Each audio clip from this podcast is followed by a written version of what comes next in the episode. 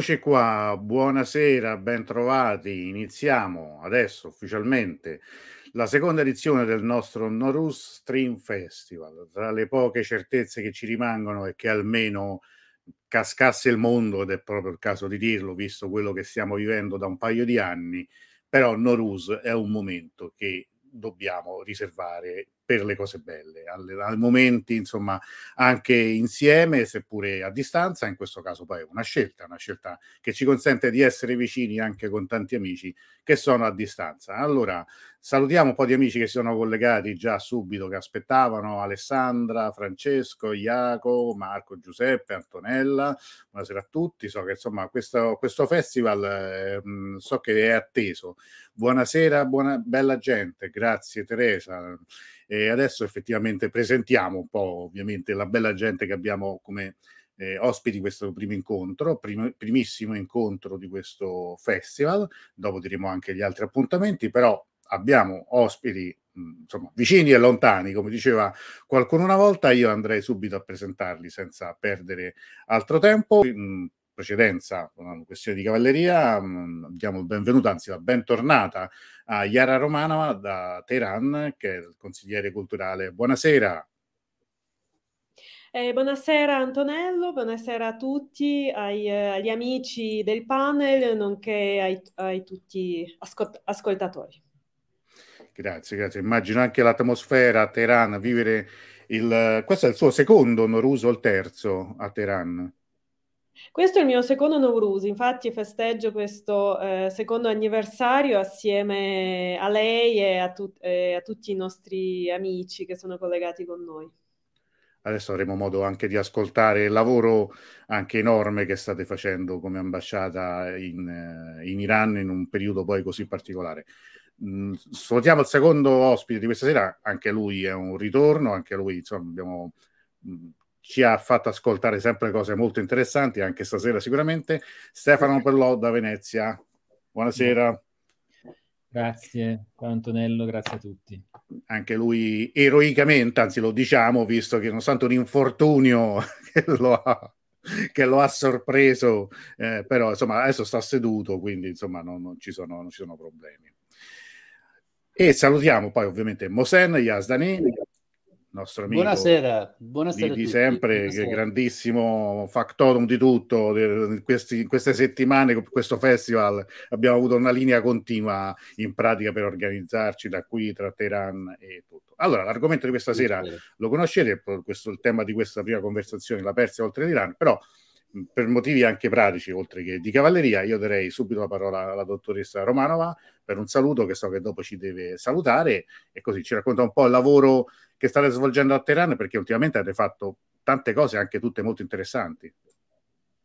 Sì, esattamente, Nel, nell'anno persiano 1400, che è stato il mio primo anno in Iran, perché poi sono arrivata alla fine del 1399, eh, ci siamo focalizzati ovviamente su tutto lo spettro delle attività culturali e non solo ehm, dei rapporti tra l'Italia e l'Iran.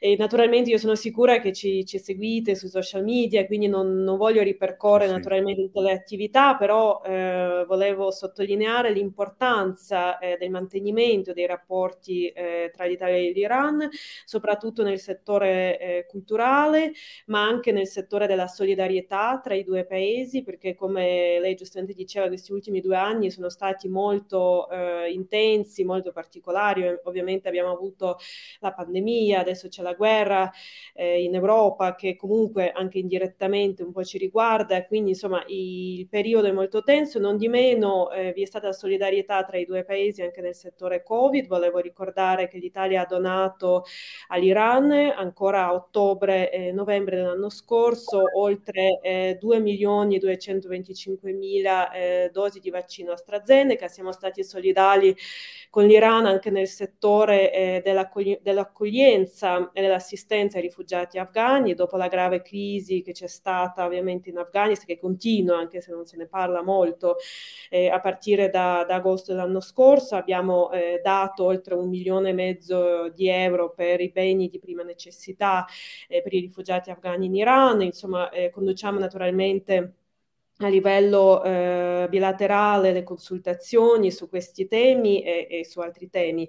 Per quanto attiene alle attività culturali, eh, abbiamo realizzato delle, delle, serie molto interessanti su personalità eh, importanti italiane ed iraniane, ad esempio nel settore delle belle arti, ma anche nel settore dell'architettura, che sono un po' i due filoni che abbiamo seguito l'anno scorso e quindi abbiamo realizzato questa serie sull'architettura, eh, soprattutto sugli architetti iraniani, ma anche il contributo degli architetti italiani a, alla, appunto in questo settore in Iran. E eh, a novembre dell'anno scorso è, per vo- è uscito per la prima volta anche un allegato della rivista Domus interamente dedicato a questa iniziativa eh, ovvero eh, che si chiama Domo Saison Iran e, e, che è l'iniziativa appunto di, di, di, di, presentazione dell'architettura iraniana e dell'architettura italiana in Iran, ad esempio Gio Ponti, Gaetano Pesce, ma anche altri architetti italiani, nonché architetti iraniani con cui collaboriamo. Quindi è un allegato che è uscito in eh, 89 paesi nel mondo e ha venduto 50.000 copie, quindi una collaborazione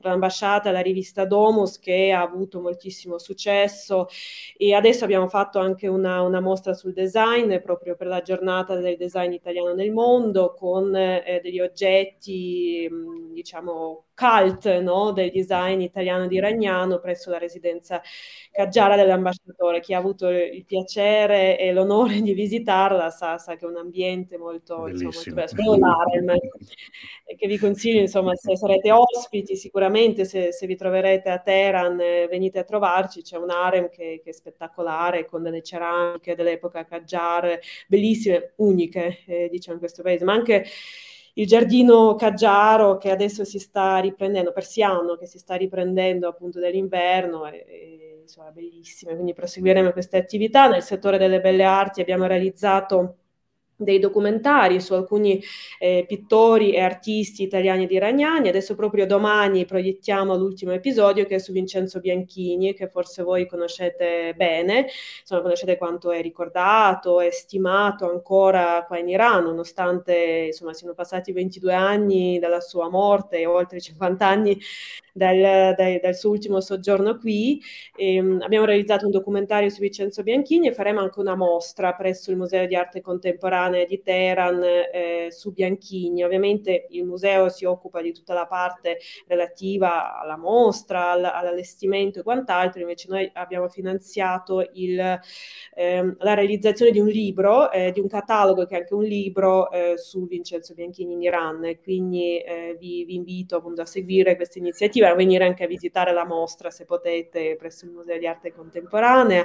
Abbiamo realizzato anche una mostra molto interessante che sicuramente avrete seguito eh, anche su Vasiri Mogaddam, Mohsen Vasiri Mogaddam, che probabilmente conoscete pure molto bene perché a Roma c'è anche una fondazione che si occupa della nella gestione del suo, eh, della sua eredità e questa mostra è stata realizzata con Largo Factory, di nuovo l'ambasciata ha sostenuto la mostra con la realizzazione del catalogo eh, di questa mostra. Abbiamo realizzato anche due concerti, menzionavo eh, il concerto di Paolo Fresu prima, che è stato, di, eh, è stato, qualche giorno fa, e abbiamo avuto un altro concerto interessante, sempre jazz eh, italiano, contemporaneo, a febbraio, in occasione del Fage Music Festival, da parte di Giovanni Guidi.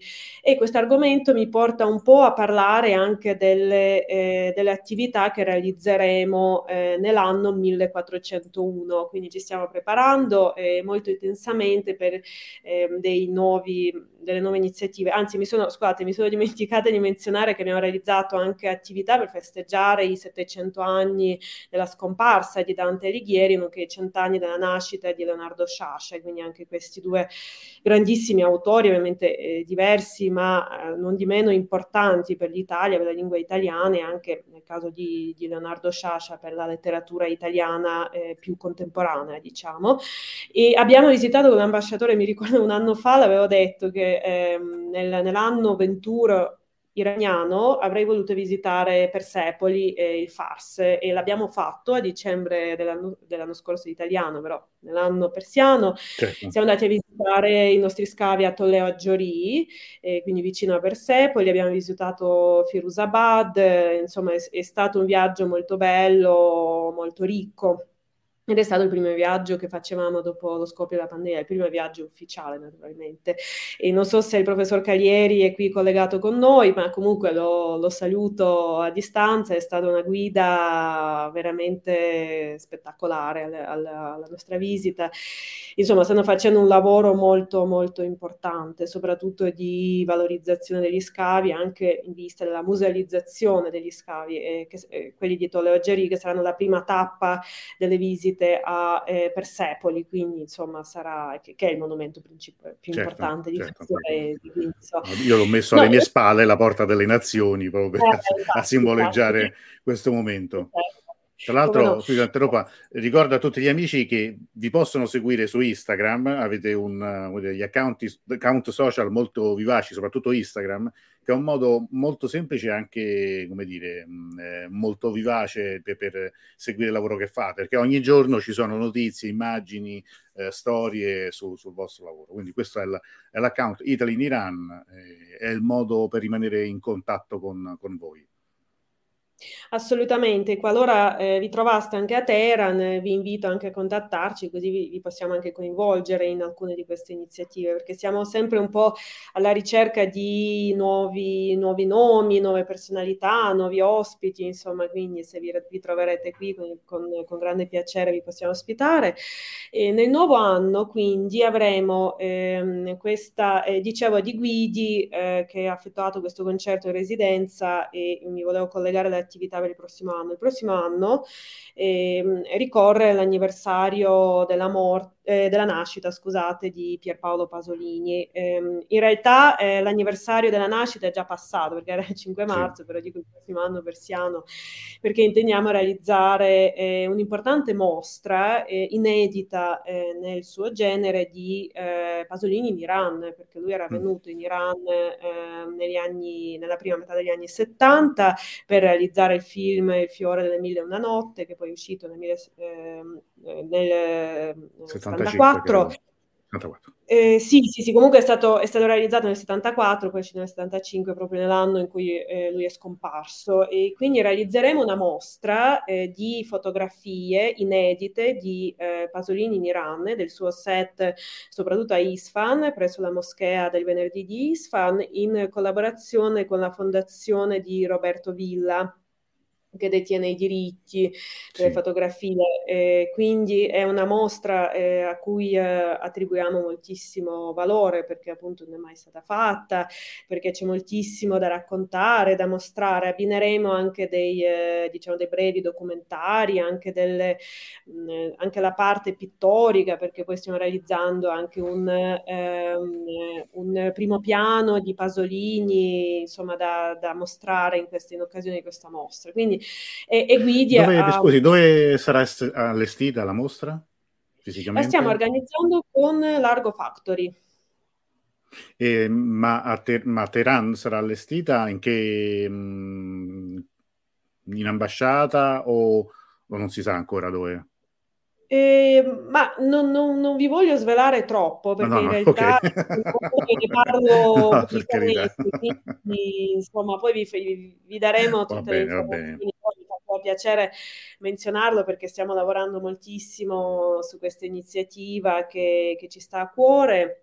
Poi anche nel settore appunto delle mostre ho menzionato Vincenzo Bianchini eh, che appunto è, è, stato un grande medico ma anche grande umanista, eh, poeta e ovviamente artista, quindi pittore e scultore. E la mostra sarà li- realizzata eh, presso il Museo di Arte Contemporanea di, eh, di Teheran alla fine di, di maggio eh, di quest'anno.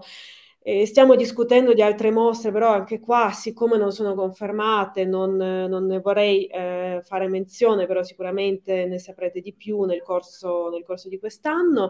Anche nel settore concertistico stiamo eh, cercando di far venire qui dei, dei grandi nomi eh, italiani per, per dei concerti. E in particolare Vince Tempera, forse ne avrete sentito parlare, sì, certo. doveva venire qui eh, l'anno scorso, però ci sono, dei, ci sono, state delle difficoltà e dovrebbe venire qui appunto circa a metà di quest'anno per, per dirigere l'Orchestra Sinfonica eh, Nazionale Iraniana, se riusciamo a realizzare eh, questo concerto, altrimenti anche un, un duetto delle musiche italiane insomma, nel cinema italiano. Poi eh, una notizia probabilmente inedita, insomma, che nessuno di voi eh, conoscerà, forse pochissimi, anche il nostro eh, grande Albano Carisi ha realizzato una coproduzione musicale con un cantante iraniano. Eh, giovane, eh, Fariman, e mm, forse verrà qui in concerto, stiamo discutendo dei dettagli, però anche lì insomma bisogna vedere se riusciamo a realizzare un concerto pubblico, altrimenti può essere anche un'iniziativa, diciamo, di natura eh, semi, semipubblica. Comunque, eh, quest, queste sono alcune delle iniziative. Ovviamente vogliamo anche riavviare la grande iniziativa che forse avrete seguito qualche anno fa, che era quella sui murales sì. quindi Morales della residenza dell'ambasciatore a, a Farmanier, che, era, eh, che, abbiamo chiamato Urban Art Unites, no? quindi l'arte mm, dei murales unisce le persone e quindi intendiamo riavviarla proprio con il, il venire meno della pandemia che speriamo appunto ormai ci abbandoni, speriamo anche la guerra, perché insomma siamo precipitati in una crisi in un'altra, e, insomma poi ovviamente continueremo a seguire le nostre missioni archeologiche, eh, ne abbiamo 11 in questo paese, le seguiamo mm. tutte con molto, con molto interesse, eh, moltissime come dicevo nel Fars, però altre nel Sistan Baluchistan, nel Kurdistan iraniano, nel Kermanshah ovviamente che già, che, che già conoscete molto bene e sarà anche nostro obiettivo riuscire a visitare alcuni di questi scavi, forse nel Sistan Baluchistan, forse sono nel Kurdistan iraniano, appunto, insomma, vedremo, però mh, ci piacerebbe anche andare a vedere un po' con i nostri occhi quello che i nostri bravissimi archeologi stanno realizzando assieme ai ancora più bravi archeologi iraniani in questo paese.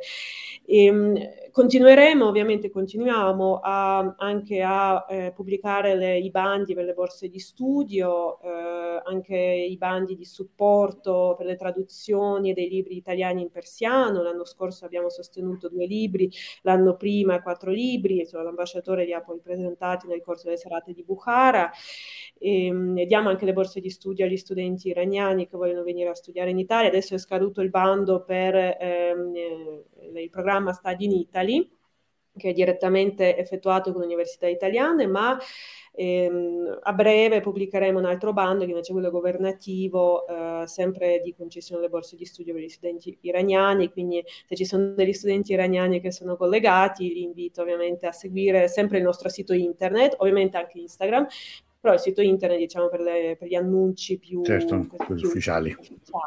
Esatto. Insomma, queste sono alcune delle attività, ma non, non vi voglio svelare troppo, non vi voglio neanche annoiare. No, no, ci mancherebbe. Domande, Beh, però insomma sono, sono, tante tante tante cose e mi sembra che comunque questo lo vedevamo già quotidianamente perché davvero il, ehm, l'uso in questo modo dei social dà un filo diretto con, uh, con chi è interessato a un tema o un paese. Quindi anche complimenti per questa scelta, mh, direi in linea passo con i tempi. Bene, allora noi invece non vogliamo bloccarla perché so che eh, sera tardi, è venerdì, è l'inizio anche delle vacanze di Norus, quindi la ringraziamo per essere stata con noi, ovviamente estendiamo la, la, gli auguri per il nuovo anno all'ambasciatore Perrone e a tutto lo staff ovviamente del, dell'ambasciata, con la speranza anche di vederci presto a Teheran. Eh, diciamo, mentre parlava e parlava della mostra di Pasolini, la mia domanda non, non era banale, non era disinteressata perché sarebbe veramente bellissimo poter vedere una mostra su Pasolini a Teheran. Anzi, sarà bellissimo, quindi usiamo, usiamo un tempo indicativo. Grazie allora, dottoressa Romanova, grazie per essere stata con noi. Grazie a lei, grazie agli ascoltatori e anche ai, eh, agli altri membri del, di questa conversazione, eh, il professor Pellò, il dottor Yasdani e saluto anche eh, il direttore Taghi Amini che non è collegato ma che indirizzerà un saluto e auguro a tutti voi un buon 1401. Bene, speriamo davvero che sia un anno migliore dei due appena trascorsi. Grazie Grazie. e allora a sentirci prestissimo. Ancora tanti auguri. Ancora tanti auguri. Grazie. Grazie. Allora, eccoci qua. Abbiamo visto, insomma, è sempre bello avere questo ponte anche, come dire, da, diretto da, da, tra Italia e Iran. Eh, se mh, siete d'accordo, io manderei, abbiamo un breve messaggio del, del, direttore Amini, che in questo momento non è in Italia perché è tornato a, a Teheran e dopo Mosen gentilmente ce lo tradurrà e, e poi diciamo cominciamo la nostra conversazione con Stefano. Ok? Mando subito. نوبهار است در آن کوش که خوشدل باشی که بسی گل بدمد باز و تو در گل باشی به نام خدا با سلام و احترام نوروز آغاز بهار را به شما فرهیختگان و فرهنگ دوستان ارجمند تبریک و شادباش عرض می نمایم عید نوروز عیدی ریشهدار است که از نیاکان ما در ایران زمین برجا مانده است در این عید طبیعت رو به سبزی و رویش می کند و دل انسانها را زنده و پرنشاط می سازد در خیلی از کشورهای منطقه ما جشن نوروز را به عنوان مظهر شکوفایی تجدید و تداوم حیات برگزار می نمایند. نوروز که در کشورهای تاجیکستان، قرقیزستان، قزاقستان، سوریه، عراق، گرجستان، جمهوری آذربایجان، ترکیه، ترکمنستان، هند، پاکستان، ازبکستان و در دیگر کشورها نیز جشن گرفته می شود. آغاز سال نو در کشورهای ایران و افغانستان است. آغاز سال 1401 خورشیدی را پیشاپیش به مردم این دو کشور به ویژه ایرانیان مقیم ایتالیا شادباش می‌گویم. مفتخر هستیم که برای دومین سال متوالی جشنواره نوروز این جشن کهن به مانده از ایران باستان را با مشارکت پایگاه دیروز طرح نگاه پرسیا بیاجی و پرشین فود اکسپریانس در جمع شما برگزار می از آقایان و خانمها آنتنولو ساکتی مدیر پایگاه دیروز خانم اسکارینجی کارولینا فدریکا پونزو ملیسا فدی و خانم پافومی از طرح نگاه جناب داوود عباسی از پرسیا بیاجی و کریستینا بیانچاردی و پرشین فود اکسپریانس بابت مشارکت در برگزاری این جشنواره سپاسگزارم. از راه دور به دوستانمون در بنیاد رودکی و ارکستر ملی در ایران که قطعات موسیقی بسیار زیبایی از گنجینه موسیقی نواحی ایران را ویژه این جشنواره به سفارش رایزنی فرهنگی آماده ساختن نیز درود میفرستم که موسیقیشان بهارتان را آهنگین خواهد ساخت و به همراه نشستها آموزش آشپزی ایرانی پخش نوا نماها و دیگر بخش های متنوع این جشنواره عیدانه ما به شما خواهد بود. همچنین امیدوارم عزیزانی که در رقابت عکاسی این جشنواره شرکت می نمایند نیز پذیرای مراتب سپاس رایزنی و دیگر مشارکین این رخداد باشند. به این دوستان مژده می دهم که جایزه ای از طرف رایزنی فرهنگی برای نفرات برگزیده در نظر گرفته شده که تقدیمشان خواهد شد و در نهایت از شما مخاطبین این جشنواره که با همراهی در آین شادمانی نوروزی در شادی سهیم شدید سپاسگزارم. با آرزوی سالی سرشار از شادی عشق صلح و امنیت برای همه جهانیان خدا یار و نگهدارتان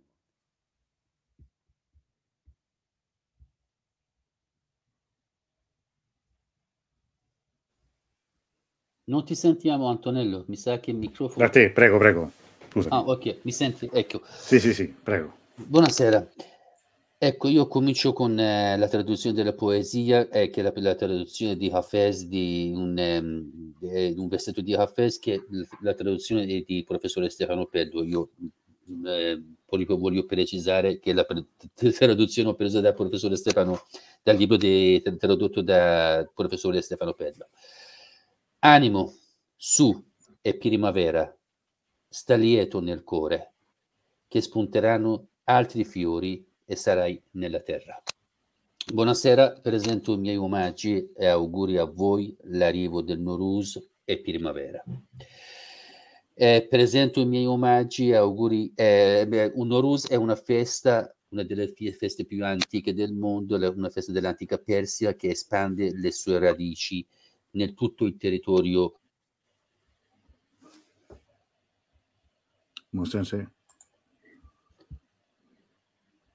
Ti sei chiuso il ah, microfono. Ecco, adesso, adesso... Ah, ecco. Eh, eh, celebra la rinascita della, della natura e dona all'uomo l'allegria, vivacità della primavera. Sono diversi paesi che riconoscono Nuruz come il simbolo della nuova vita e viene festeggiato Nowruz in Tagikistan, Kirghizistan, Kazakistan, Siria, Iraq, Georgia, Azerbaijan, Turchia, Turkmenistan, India, Pakistan e Uzbekistan. E in Iran e in Afghanistan Nowruz non, eh, viene anche considerato come il primo giorno dell'anno. E adesso noi andremo a festeggiare l'anno 1401 tra pochi giorni praticamente do- domenica. Eh, presento i miei auguri in anticipo, in particolare alla comunità iraniana qui in Italia. Sono onorato che per il secondo anno consecutivo festeggiamo, festeggiamo in, eh, questa antica ricorrenza eh, in collaborazione con Dirus, eh, Associazione Nega, Persia Viaggi e Persian Food eh, Experience. Ringrazio il dottor Secchetti e le dottoresse dell'Associazione Nega, eh, Elena Scarinci, Carolina Cotoneo, Federica Ponso, Melissa Feti e Letizia Pafumi e il nostro caro amico Davud Abbassi da Persia Viaggi e carissima dottoressa Bianciardi eh, che, che, per le sue ricette squisite la, eh, vi ringrazio per la vostra collaborazione. Presento anche i miei ringraziamenti ai nostri amici che si trovano in Iran la Fondazione Rudaki e l'Orchestra dell'Iran, Nazionale dell'Iran che hanno preparato proprio per l'istituto e anche per l'Istituto Culturale a Roma, dell'Iran a Roma e anche per voi dei brani della musica folcloristica persiana, anche tradizionale, per creare un'atmosfera di festa insieme alle ricette della cucina di, di um, Cristina. Yeah. Desidero ringraziare tutti gli amici che eh, hanno partecipato al concorso fotografico e comunico che ai vincitori verrà consegnato un premio da parte dell'istituto. Eh, Alla fine i miei ringraziamenti vanno anche a voi che con la vostra partecipazione avete condiviso questa bella festa con noi e auguro a tutto in un anno colmo di gioia, amore e in particolare in questi tempi la, un, l'anno di pace e sicurezza per tutti. Grazie.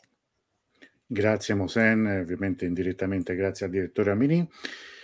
Stefano, allora eccoci a noi, eh, veniamo al tema di questo, di questo incontro che poi vorrà essere anche un tema di un po' di tutto il festival, cioè la Persia oltre di l'Iran. No? Questo, questo, secondo Norus Stream Festival lo abbiamo chiamato sconfinare, nel senso di andare oltre i confini. Certo, avessimo saputo quello che, quello che è accaduto un paio di settimane fa tra Russia e Ucraina, lo sconfinamento, insomma, sarebbe stato un tema, forse una parola che non avremmo, che non avremmo usato, ma il senso ovviamente è un altro.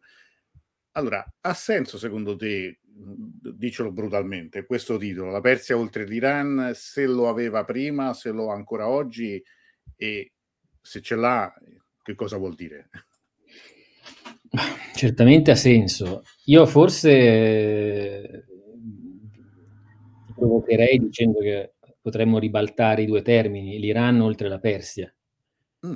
nel senso che mm, come tutti, probabilmente tutti i nostri ascoltatori sanno, certamente come tu sai e come Mohsen sa benissimo, la Persia è il, quel nucleo culturale e geografico dove che ha come suo centro simbolico proprio la porta che tu hai alle spalle, cioè la, la, la capitale simbolica dei, degli Achemenidi, la Persia storica è la regione che per Sineddo che dà il nome a un territorio infinitamente vasto che travalica i confini dell'Iran, il quale a sua volta è più che un territorio un'idea, no?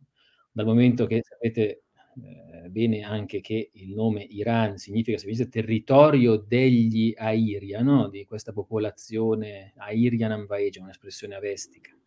Dunque sono due, due, denominazioni geografiche, sia Persia sia Iran, che per, proprio, che per natura storica si proiettano in uno spazio culturalmente vasto e anche forse indefinito.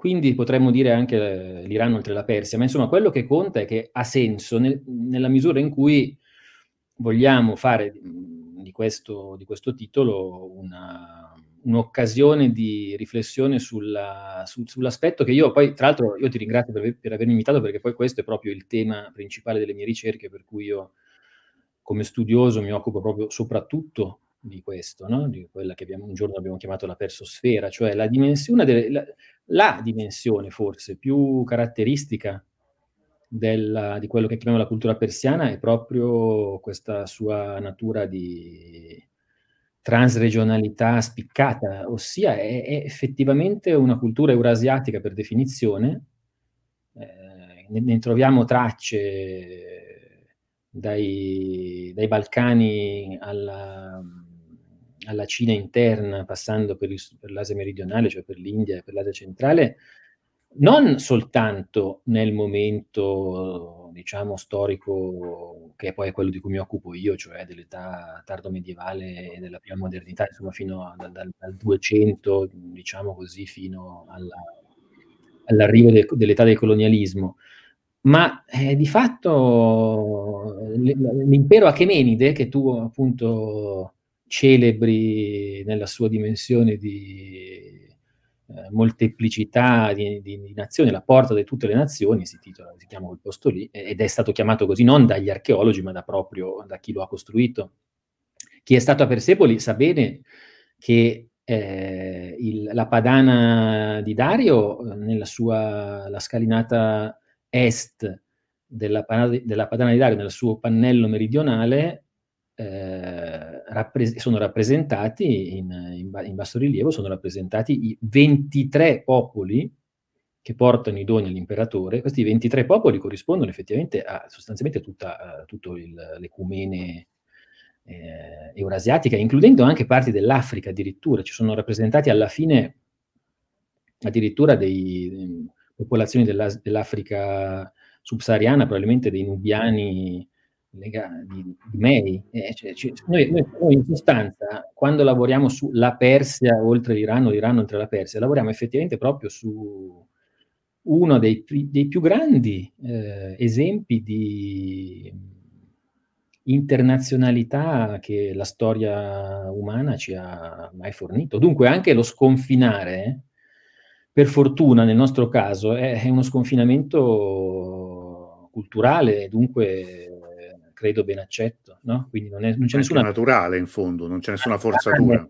Non ci sono forzature, non ci sono conquiste in questo senso, ci sono acculturazioni magari, eh, e questa cultura persiana così a proprio agio in, in tutti gli ambiti della, geografici della, del, del, del, continente eurasiatico e ripeto anche sulle coste africane, perché tra i paesi, tra i paesi, gli ambiti, paesi è un, un termine troppo moderno, forse tra i, eh, Dario avrebbe chiamato tra i vari Dayu, no? I, i, le, le, terre, le regioni dove, eh, dove si celebra il Nowruz, cioè sono anche le coste africane. Sapete che eh, cioè, esiste un, un Nowruz eh, est africano che non lo sapevo, confesso chiama, la mia ignoranza.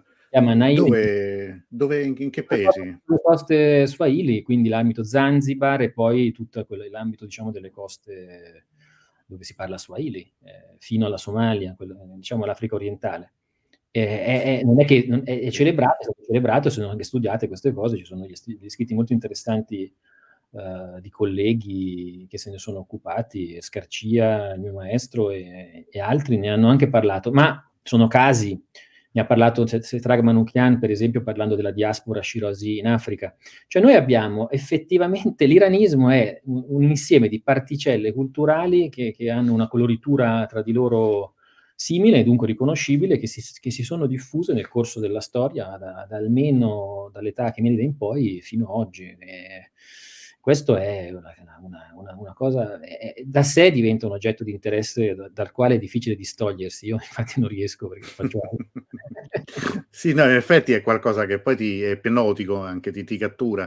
Io per esempio pochi giorni fa ho scoperto, non, lo non sospettavo minimamente, ovviamente, che tra le minoranze linguistiche dell'Iran esiste anche una piccolissima minoranza che parla il somalo. Sì. Eh, io, io, lo ignoravo bellamente, cioè nel senso che non avrei mai sospettato, però... Eh... Questo è un altro aspetto ancora interessante, perché da un lato tu qui stai facendo riferimento a, a, a, al, al, movimento inverso. Sì. No? Cioè, eh, da un lato la cultura persiana si diffonde attraverso vie, moduli eh, mezzi più disparati eh, che si possono anche individuare no? nella, nella, da un lato nella cultura religiosa, nella cultura letteraria, nella cultura artistica, in quella musicale, anche nel cibo, che è un altro aspetto di grande interesse. Dall'altro però eh, il, l'altopiano iranico e, e, le sue coste eh, attirano migrazioni dagli ambiti circostanti che a propria volta istituiscono questo cosmopolitismo all'interno dell'altopiano, comunque all'interno della Persia o dell'Iran, che vogliamo, come vogliamo chiamarlo. Eh, il caso africano è, è, è curiosissimo, di, di, grandissimo interesse. La costa, tutta la costa del... Esatto, come dice... Eh, esattamente, c'è una minoranza di origine persiano. Tutta l'area, diciamo, l'Oceano Indiano, mm-hmm eh, è un territorio acqueo di viaggi, di scambi, dove l'Iran ha fatto da padrone. Perché? Perché il, eh, insieme alle coste omanite, che peraltro sono di, di anche, anche, quelle di, come Bahrain, per esempio, sono, sono tutti luoghi, la, la, quello che chiamiamo il Golfo Persico, è un, è, un, è un, po' un mare nostrum, se volete, persiano, dove certo. il, l'elemento culturale iranico si diffonde, da lì poi si proietta lungo tutte le, le vie commerciali dell'Oceano Indiano, andando per esempio, a, come, come, diceva il nostro amico, a Zanzibar, dove appunto si celebra il Maulud, tutti i luoghi, tutti i luoghi dove si sono uh, localizzati mercanti, navigatori, eccetera, che provenivano dalle coste persiane e poi hanno celebrato alcuni festival specifici, tra i quali il Norus, ma anche poi in certi contesti, nell'ambito dello scismo, per esempio della diaspora, il Muharram. Eh, arriviamo fino all'Indonesia, eh? arriviamo fino alle, alle, alle, isole cosiddette della, quelle che una volta si chiamavano le isole della sonda, il, il mondo di Salgari, eh, o Salgari che dir si voglia. Cioè noi arriviamo davvero a occupare tutta l'area dell'Oceano Indiano. Però quello che tu dicevi è interessante perché poi ritorna cioè, quindi tutto questo materiale eh, di, di, reinterpretato, eccetera, poi torna in qualche modo a, a casa e eh, con questa eh, multietnicità che caratterizza tutte le coste del, del Golfo Persico oggi l'Iran, esatto, e, e che eh, non solo con, ah, ci sono minoranze di appunto lingua somala, ma pensate, pensate uh, al all'Iran orientale, non so, nel Sistan, eh, Azov e Don, eh, è stata storicamente localizzata una minoranza, una comunità, ormai oggi anche di, che, ha, che, ha, acquisito la cittadinanza iraniana nel Novecento, di Sikh. La comunità Sikh di Zohedon è interessantissima, peraltro non studiata da nessuno ed è un, un, un'occasione invece di, di, di, interesse antropologico, storico, culturale enorme, perché sono, io una volta ho avuto la fortuna di fare un viaggio in aereo da Roma a, o da Milano, non mi ricordo, a Teheran con un signore al mio fianco, evidentemente Sikh da copricapo e barba, che però era cittadino iraniano, con cui parlavo in, in, in perfetto teherani, sì. io con l'accento italiano, ma insomma, E quindi ecco, per dire, ma questa, questa, questo, questa, presen- cioè, questa presenza Punjabi o Somala eh, in Iran è, è, fa, è, una presenza di culture e di, e di, e di persone che nel, nel, luogo di propria origine hanno, hanno già acquisito elementi che, che, il mio maestro avrebbe chiamato di, dell'iranismo, no? E, non esiste la cultura indo-islamica senza, senza, la Persia, non esiste la cultura, eh, persino la cultura ottomana è eh, per tanti aspetti derivata, non che sia anche questo, vedi, certo c'è un, c'è un elemento turco fondamentale, eccetera, però sappiamo, io facevo lezioni l'altro giorno, ai, ai, ragazzi, cercavo di spiegargli in che modo il persiano interagisce con tutte queste culture, diciamo, ci sono due, l'Islam invece che il cristianesimo europeo occidentale ha un, ha un, solo latino, cioè il latino, il, l'Islam ne ha due, cioè c'è, c'è, l'arabo e poi c'è il persiano. Il persiano è il secondo latino, il latino che, che eh, a sua volta persianizza e arabizza, perché se, si è già portato dietro l'eredità araba, tutto, tutto l'Islam orientale. Tutto questo, questo fenomeno è una continuità. Questo per me è l'aspetto interessante, perché è una continuità. Adesso oggi leggevo, mi viene in mente, fa, provo, oso un paragone forse ardito, ma pensavo a un filosofo su cui sto leggendo qualcosa in questi giorni, un filosofo persiano eh, dell'Ottocento che si chiama Dashtaki, che, che, che è una, diciamo, un allievo della grande scuola filosofica del Seicento, Safavide, eccetera, che, il quale pensa no, che l'emanazione divina va in due direzioni, prima dal, dall'uno verso la molteplicità e poi però torna indietro, no? quindi ci sono, da un certo punto di vista questo iranismo funziona un po' così, no? prima si espande e poi si viene riassorbito. E trovo che sia di grande fascino poterlo anche leggere in questo modo, una specie di filosofia della storia, se volete, questo è quello che pensano non so, Corbeno, Amir Moesi rispetto a questi autori, quindi cerco di mettere insieme un po' i punti, però cioè noi possiamo effettivamente, dico, non so, pensate ancora, poi dopo mi, ti lascio... No, no, prego. Però penso ancora agli esempi storico-religiosi che sono di grande fascino, la capacità, per esempio, che ha la filosofia persiana eh, medievale di reinterpretare il passato preislamico, che è un passato a sua volta transnazionale, transregionale. I Hermes, Zoroastro, Mani vengono riletti dai filosofi persiani ripensati, riletti nel senso proprio ri- reinterpretati, risemantizzati, ma all'interno di un nuovo quadro, però di un quadro integrato che poi a sua volta interagisce con uno zoroastrismo della diaspora che si trova in India, che so, capite, con cui il dialogo è continuo. Noi siamo abituati a guardare queste cose da un punto di vista molto eurocentrico,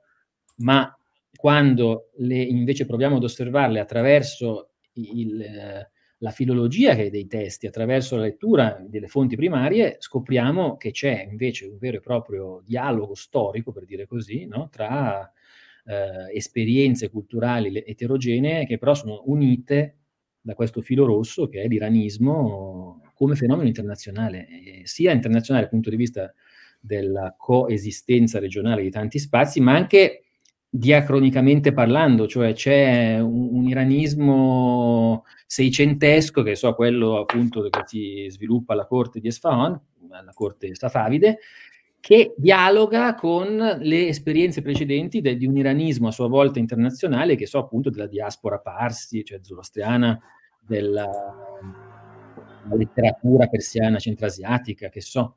Ecco, dunque io credo davvero che potrebbe questo essere una chiave di lettura anche per il nostro futuro di studiosi, di, di amanti, di appassionati dell'Iran. Quindi io, io direi sfondi in porte, sfondi in porte aperte del Colosseo, ecco.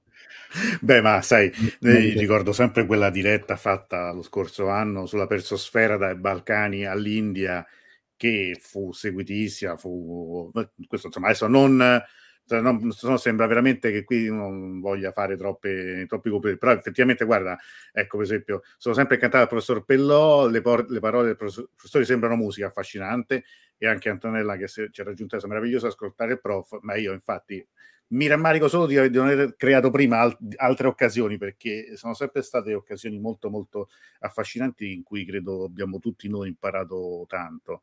Mentre parlavi, mi, mi venivano in mente due cose. Allora, la prima quando tu hai parlato del, del persiano come secondo latino, no? per, per, l'Islam orientale, allora c'è tutto un Islam ehm, che noi, ecco, torniamo all'eurocentrismo, poi insomma un eurocentrismo forse è quasi troppo perché almeno sarebbe già qualcosa, in realtà noi siamo talmente pigri che probabilmente non arriviamo nemmeno all'eurocentrismo, però se uno volesse eh, vedere, come dire, una, un, quantificare le, anche il, la religione nel numero di fedeli, nel numero, nella grandezza dei paesi eh, che abbracciano più o meno in modo omogeneo una fede, anche qui noi cadiamo in uno stereotipo perché in realtà una parte, forse maggioritaria dell'Islam, è a oriente del profeta, cioè è nell'estremo oriente, cioè in Indonesia e in Malesia, tutti senza forse, senza forse. Ecco, no, eh, eh,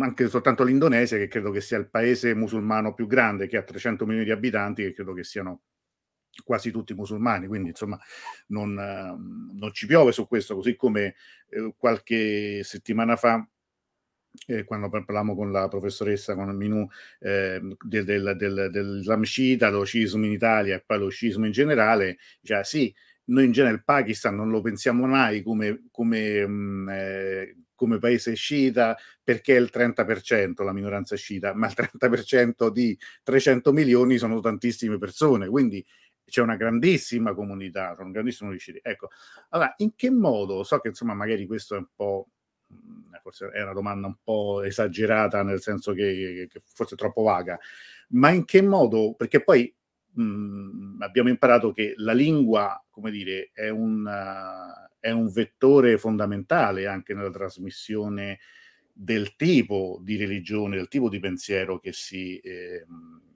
che, che si predica, che si diffonde. In che modo questo secondo latino ha influenzato e influenza quella parte di Islam, che ricordiamo in maggioranza poi credo sia sunnita assolutamente, quindi anche, anche questa idea nostra che associamo Islam a, allo sciismo, no? Cioè, eh, poi, poi mi taccio, Papitaccio. Però qualche giorno fa fatto, abbiamo cominciato a fare un giochino qui su Dirus, anche con i quiz. Allora, vedere come molte cose noi cadiamo tutti noi nel, negli stereotipi, cioè eh, moltissimi dei nostri amici, che molti anche conoscono, diranno bene, per esempio, credevano che almeno uno o due dei 12 imam eh, sciiti fossero persiani, perché eh, cioè, siamo talmente abituati che, che insomma, eh, questo Islam sciita ce l'abbiamo in tutti i modi e, e, per cui pareva quasi impossibile che non ce ne fosse nemmeno uno, fossero tutti arabi poi. Come pure un'altra domanda, poi io insomma sono un po' infame in queste domande, era di quattro personaggi famosissimi, celebri de, de, della Persia, uno solo è nato in un luogo che oggi è all'interno di, di, un paese, dello Stato iraniano, che era Khayyam, tutti gli altri da Rumia, Nisami, poi non ne parliamo, Nisami tutta la polemica, e, mh, mm, eh, e allo stesso Ibn Sina, allo stesso Avicenna, sono nati in luoghi che oggi non sono, eh, se fossero nati oggi non avrebbero il passaporto iraniano, mettiamola così. Ecco, forse l'ho fatta un po' lunga, però ecco, ritornando al discorso di prima del, del secondo latino. Sì, allora, guarda, sono diverse questioni che tu poni e sulle quali dobbiamo fare un pochino di chiarezza, credo, nel senso che da un lato, allora, prima questione c'è un equivoco che, eh, dal quale bisogna eh, in qualche maniera liberarsi, ossia l'equ- l'equazione tra persiano e sciismo. Ehm, è vero che oggi, e direi anche a partire da Shah Ismail dal 1501 in poi, dal momento in cui viene istituito lo Stato safavide, Ehm, l'Iran come impero, poi come nazione in età Qajar e poi fino ad oggi, eh, è diventato il centro eh, anche simbolico, se volete. Poi però vediamo in che modo questo è, una, è, una, è un'osservazione che va corretta da altre, da altre, da altre note. Però diciamo il centro politico, ecco, della scia internazionale, della scia duodecimana, perché poi tra l'altro quindi dell'Islam, dell'Islam duodecimano, sciismo duodecimano, imamita cosiddetto. Ce ne sono anche altri di sciismi, l'ismailismo, eccetera, che sono legati a una stessa radice, diciamo, genealogica, ma che hanno delle caratteristiche diverse. Però eh, questo è vero appunto a partire dal 1500, in età moderna, però eh, il persiano, questo secondo latino dell'Islam, è stato ed è, anche, ed è anche oggi, per esempio in Afghanistan, a Samarkand, Bukhara, in Tagikistan, eh, lingua di una maggioranza assoluta che non è sciita. E così come non sono uh, musulmani sciiti, moltissimi degli autori appunto della grande tradizione letteraria della lingua persiana. Ehm, dirò di più, il, il, rapporto con il mondo sciita non persiano invece, quindi il contrario di quello che abbiamo appena detto, quindi c'è invece uno scismo non, di lingua non per di lingua araba, che eh, era talmente importante che intanto i centri principali dello sciismo sono tutti fuori dall'Iran, nel senso che i luoghi di pellegrinaggio più importanti sono certo. Najaf che sono, che, sono, che sono in Iraq, Iraq. Ma non solo, il Libano, il Jabal Amil, la regione del Jabal, montagna di Amil, che è la regione da cui provengono tantissimi studiosi che sono stati in Iran, è, è stato talmente importante che durante l'età safavide, siccome in Iran, nell'Iran che, che, oggi è appunto la sede di, de, delle grandi scuole teologiche di Qom, di Mashhad, eccetera, in quel periodo, certo, la tradizione sciita in Iran è antichissima e luoghi come Qom, come Rei, come eh, Tus, eccetera, sono stati importantissimi per lo sviluppo della, della Scia, anche delle origini. Però mancavano studiosi al punto tale che i Safavidi hanno, hanno dovuto proprio andare a cercarseli e a farli migrare dall'Iraq e dal Jabal Amil alla, alla, alla Persia.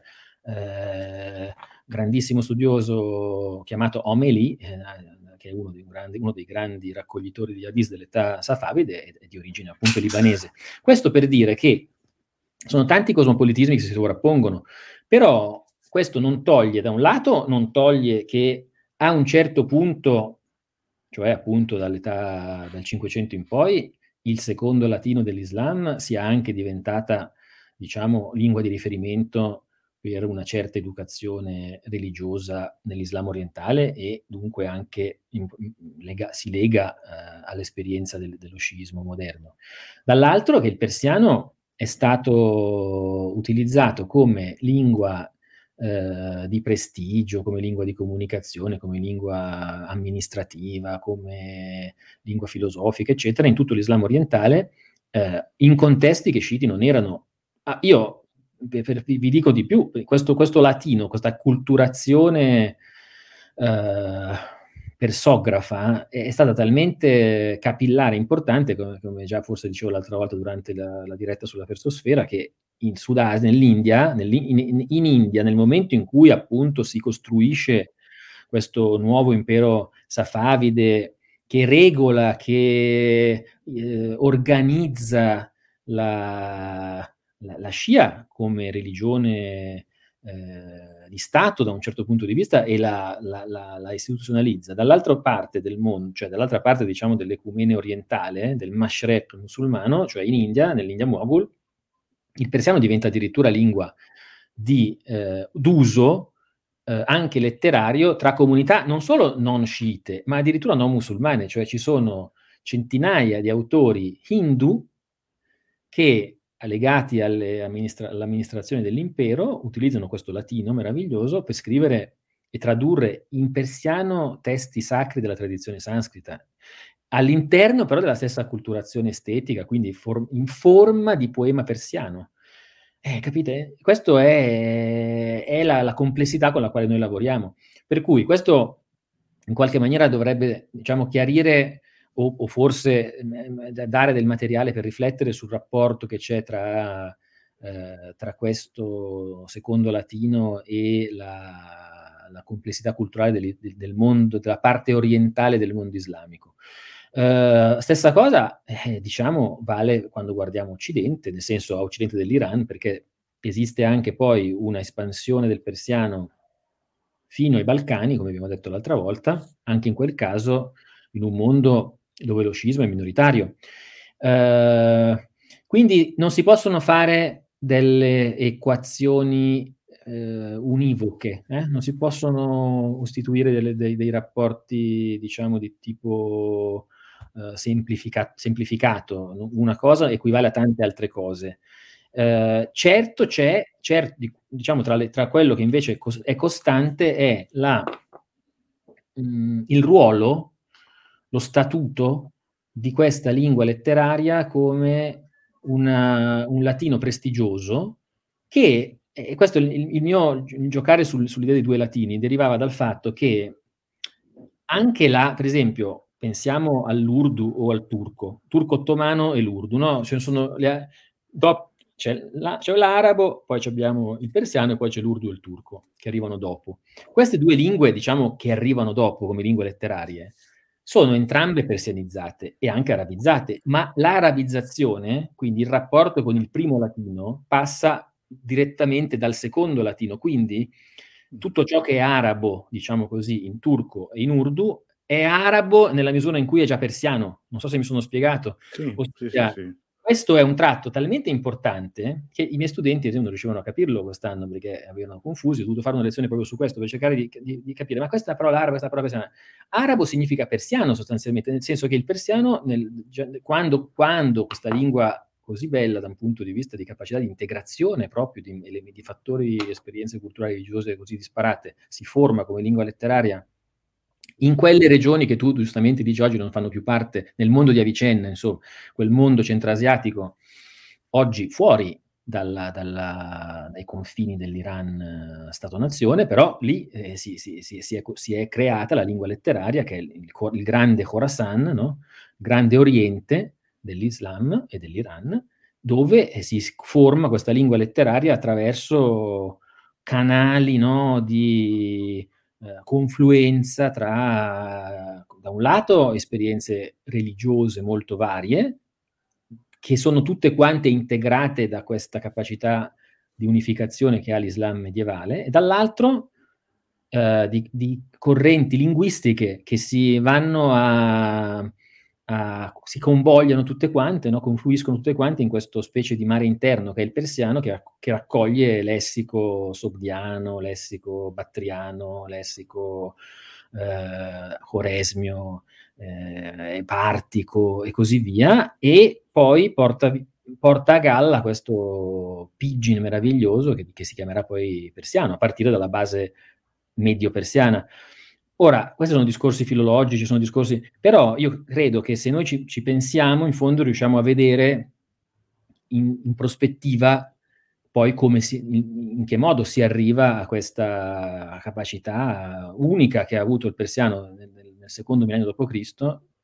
Di, di trovarsi a casa dal Margiallo, la più antica grammatica, la più antica grammatica di lingua persiana che noi possediamo come testo di lingua persiana, di grammatica di lingua persiana scritta in persiano, si chiama Menhojul Talab, è stata scritta da un musulmano cinese a Shandong nel 1620 circa, per dire. E come mai? Eh, perché appunto ha un ruolo di, tra, di acculturazione, io dico. Sapete che in persiano Farhang significa cultura, giusto?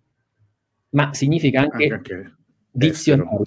Ah, dizionario, giusto, no, giusto. No, quello è Farang, quello che dici tu, quello è, una, è, un, è un, false friend, direbbero gli uh-huh. Cioè, quello è, è un, è, un, quel Farang è senza l'H, no? Cioè, Farang ah, okay, okay. Franco, no? Franco, cioè latino, quindi occidentale.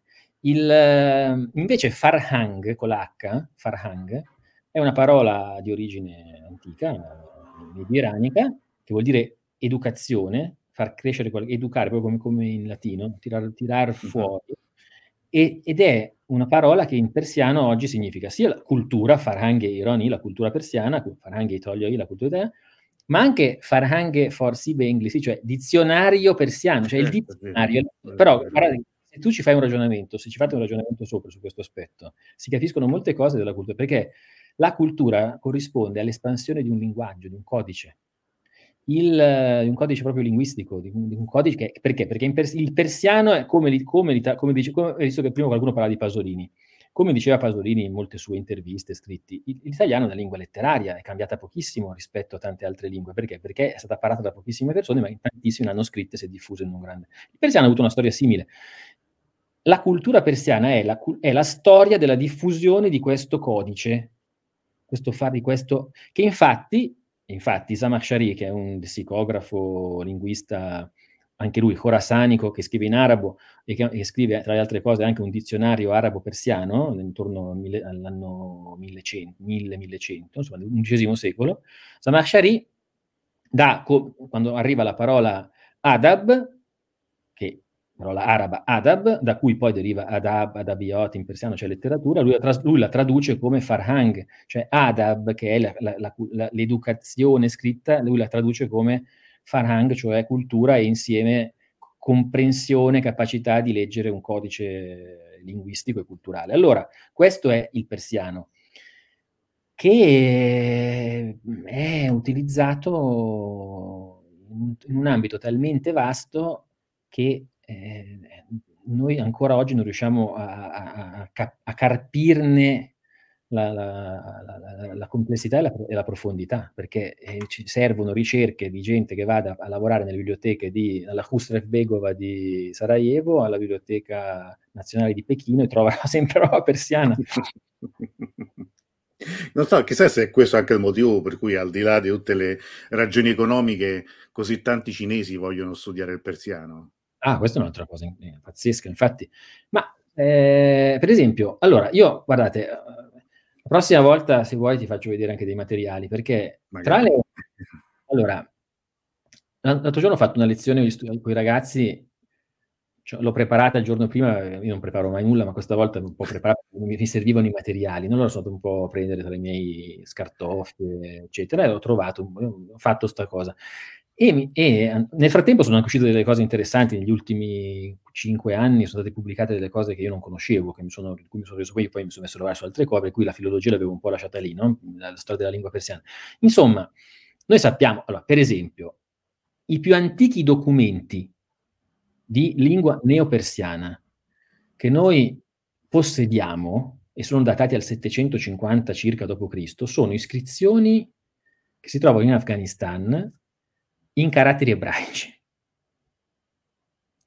Cioè la, la, documentazione più antica della lingua neopersiana è in giudeo-persiano, la Khate Ebri, con la con, in scrittura ebraica. Poi, poi, poi vengono documenti scritti in caratteri manichei, cioè abbiamo documenti di neopersiano, cioè la stessa lingua, diciamo, nella sua fase più antica, però siamo nella medesima fase linguistica che si parla ancora oggi, insomma, il neopersiano è attestato il, nel X secolo in alcuni manoscritti in alfabeto, in scrittura manichea, non in scrittura arabo-persiana. Poi abbiamo documentazione in scrittura siriaca, testi cristiani. Poi abbiamo i testi in, arabo, in caratteri arabi. E questo è il, mondo, è il, momento in cui, il modo in cui nasce il persiano. Antichi, la, la, più antica attestazione di persiano scritto in caratteri arabi è, un comment, è una nota che è stata trovata non tantissimo tempo fa in Iran, eh, a Tus, eh, di un signore che scrive anche su Ahmad Khalqani si chiamava, che nel 905 d.C. Si sta copiando il suo Corano e, e nel, uno di questi una, una, sezione del Corano, fa una nota dicendo l'ho scritto questo giorno del 905, mi ricordo che giorno è, io Ahmad Khaironi, tre righe in persiano, questa è la prima attestazione di persiano scritto in caratteri arabi, roba fascinosissima, devo dire. E poi non ti dico documenti che abbiamo scoperto, ci sono delle cose, documenti di matrimonio, delle lettere commerciali dove uno chiede di comprare un'arpa per la figlia, poi c'è un altro, una, un'altra lettera commerciale in cui si, si, si fa l'elenco dei, eh, dei doni dati ai vari ufficiali della dogana di Khotan per corromperli, per far passare le merci. Ecco. Diciamo, poco, poco, edificante, ma insomma molto e, utile per la ricostruzione Ma utilissima. Ma no, ora dico per dirti che cioè, tutto questo roba, no, certo. sono documenti scoperti questi qua di cui ti parlo, queste lettere commerciali, state, eh, poi, poi, e poi c'è questa, ci sono le tra, traduzioni, dal, ci sono versioni siriache e persiane di salmi biblici scoperti in, una, in un sito archeologico che, che si trova a, vicino a Turfan, nel nord del Xinjiang Uighur in Cina. Ecco perché la Cina, per esempio, in questo senso, certo, perché guarda il mondo eurasiatico in maniera, in prospettiva globale, no? Quindi eh, qualcuno prima scriveva dei, dei, mongo, dei, dei mongoli in India. Beh, questo è insieme alla corte degli indiani. Questa è proprio la mia materia, Farhod. Eh, sì, il, la, lingua, la, letteratura pers- la lingua persiana è stata la lingua ufficiale dell'impero Mughal. Cioè, nel 1582, Akbar Shah, il grande imperatore indiano Akbar, che regna tra il 1556 e il 1605 in India, eh, ed è appunto di, di discendenza turco-mongola, è, sono, è, la, è, la, discendenza Timuri, della discendenza di Timur Lang.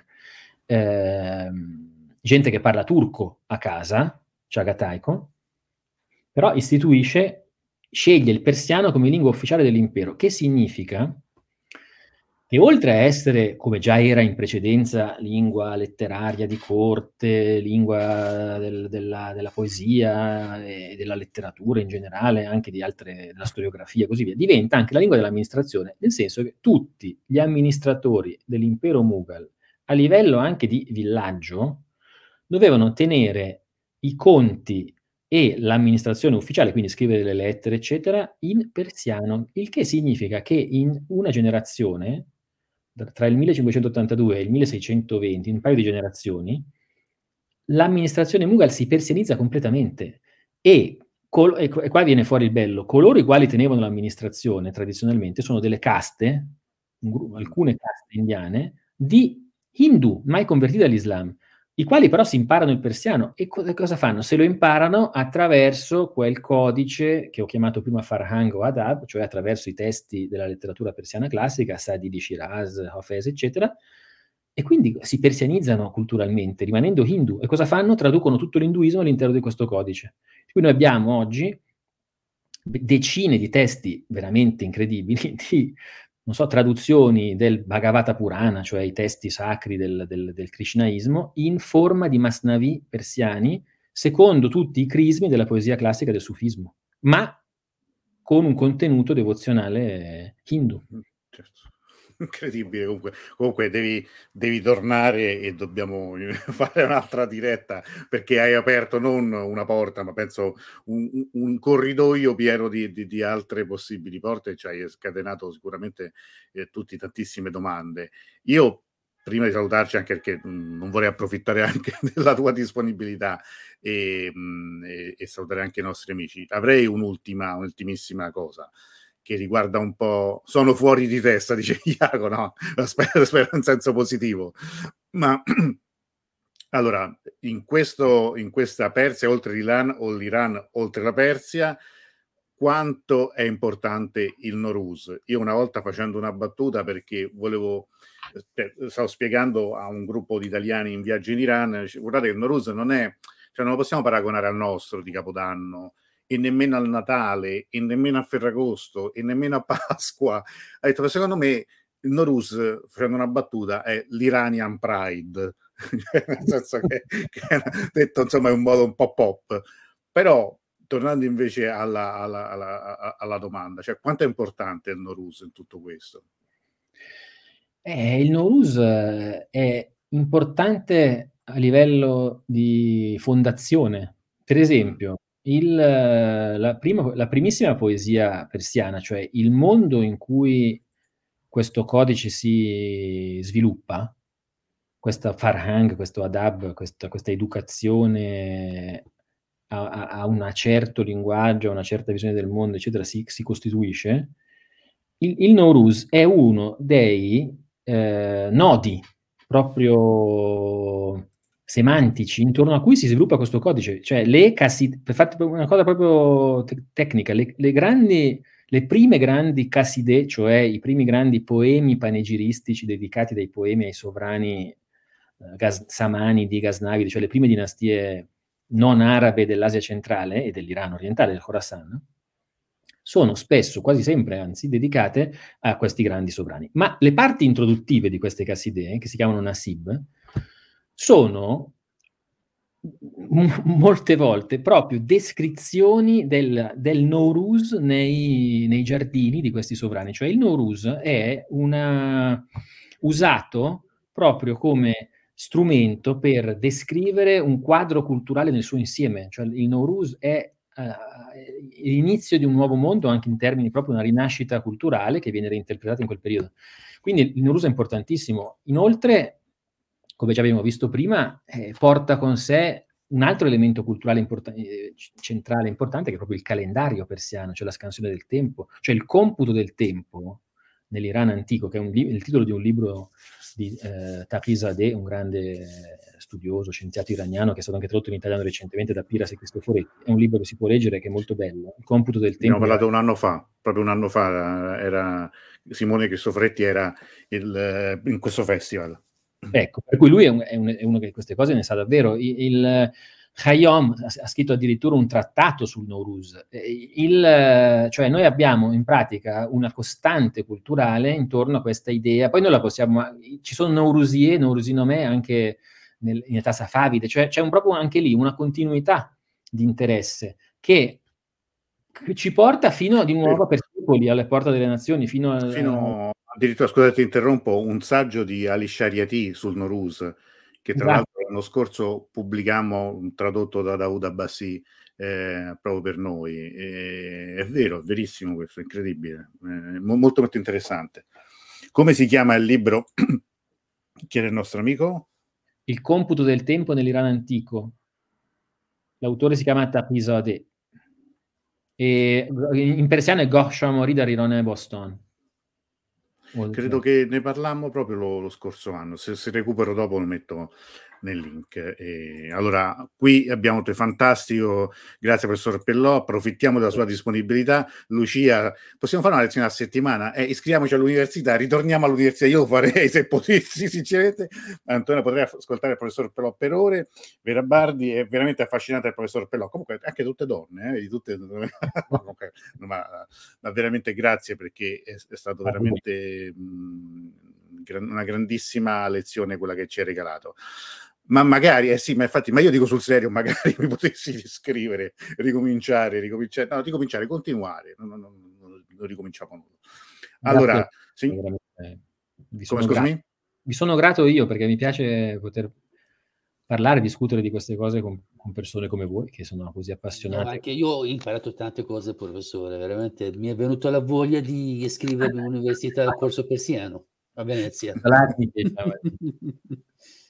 No, ma eh, veramente io la cosa che, che, dico che è veramente bella, ma adesso insomma non, è che quello che si è creato è una, una comunità di persone che sono mh, tutte molto interessate, tutte mh, veramente da cui imparare. Io intendo, insomma, per primo ogni volta che ci, che ci colleghiamo e di questo sono veramente molto molto felice e vi ringrazio.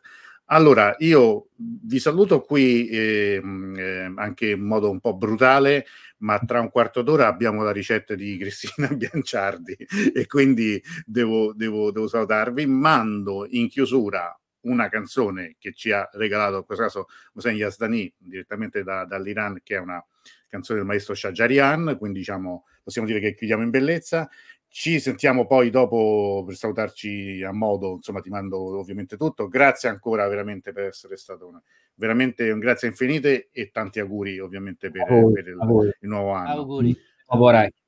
Vai, vai. Ciao, Mosen, grazie, auguri. grazie di grazie, tutto ancora. A voi, e a tutti gli amici io ricordo che tra poco abbiamo niente meno che beh, questa prima ricetta di Cucù Sapsi di Cristina Bianciardi, mentre alle 21, quindi senza un attimo di tregua, eh, Davud Abbassi da Teheran, con cui parleremo di viaggi, di, di, nuovi itinerari, di nuove prospettive, sperando che sia il momento veramente di ricominciare a viaggiare tutti. Grazie, grazie ancora al professor Pellò, Stefano Pellò, speriamo Ciao. veramente di rivederci molto molto presto, eh, ci salutiamo con questa canzone e a tra poco. Buona serata.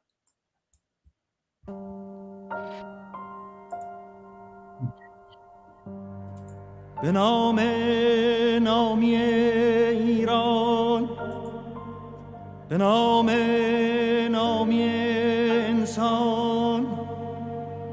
به آین وفاداران. به راه رسم بیداران. دلی دارم پر از خورشید. نگاهی روشن از باران نگاهی روشن از باران جز دوست نمی‌خوانم جز مهر نمی‌دانم جز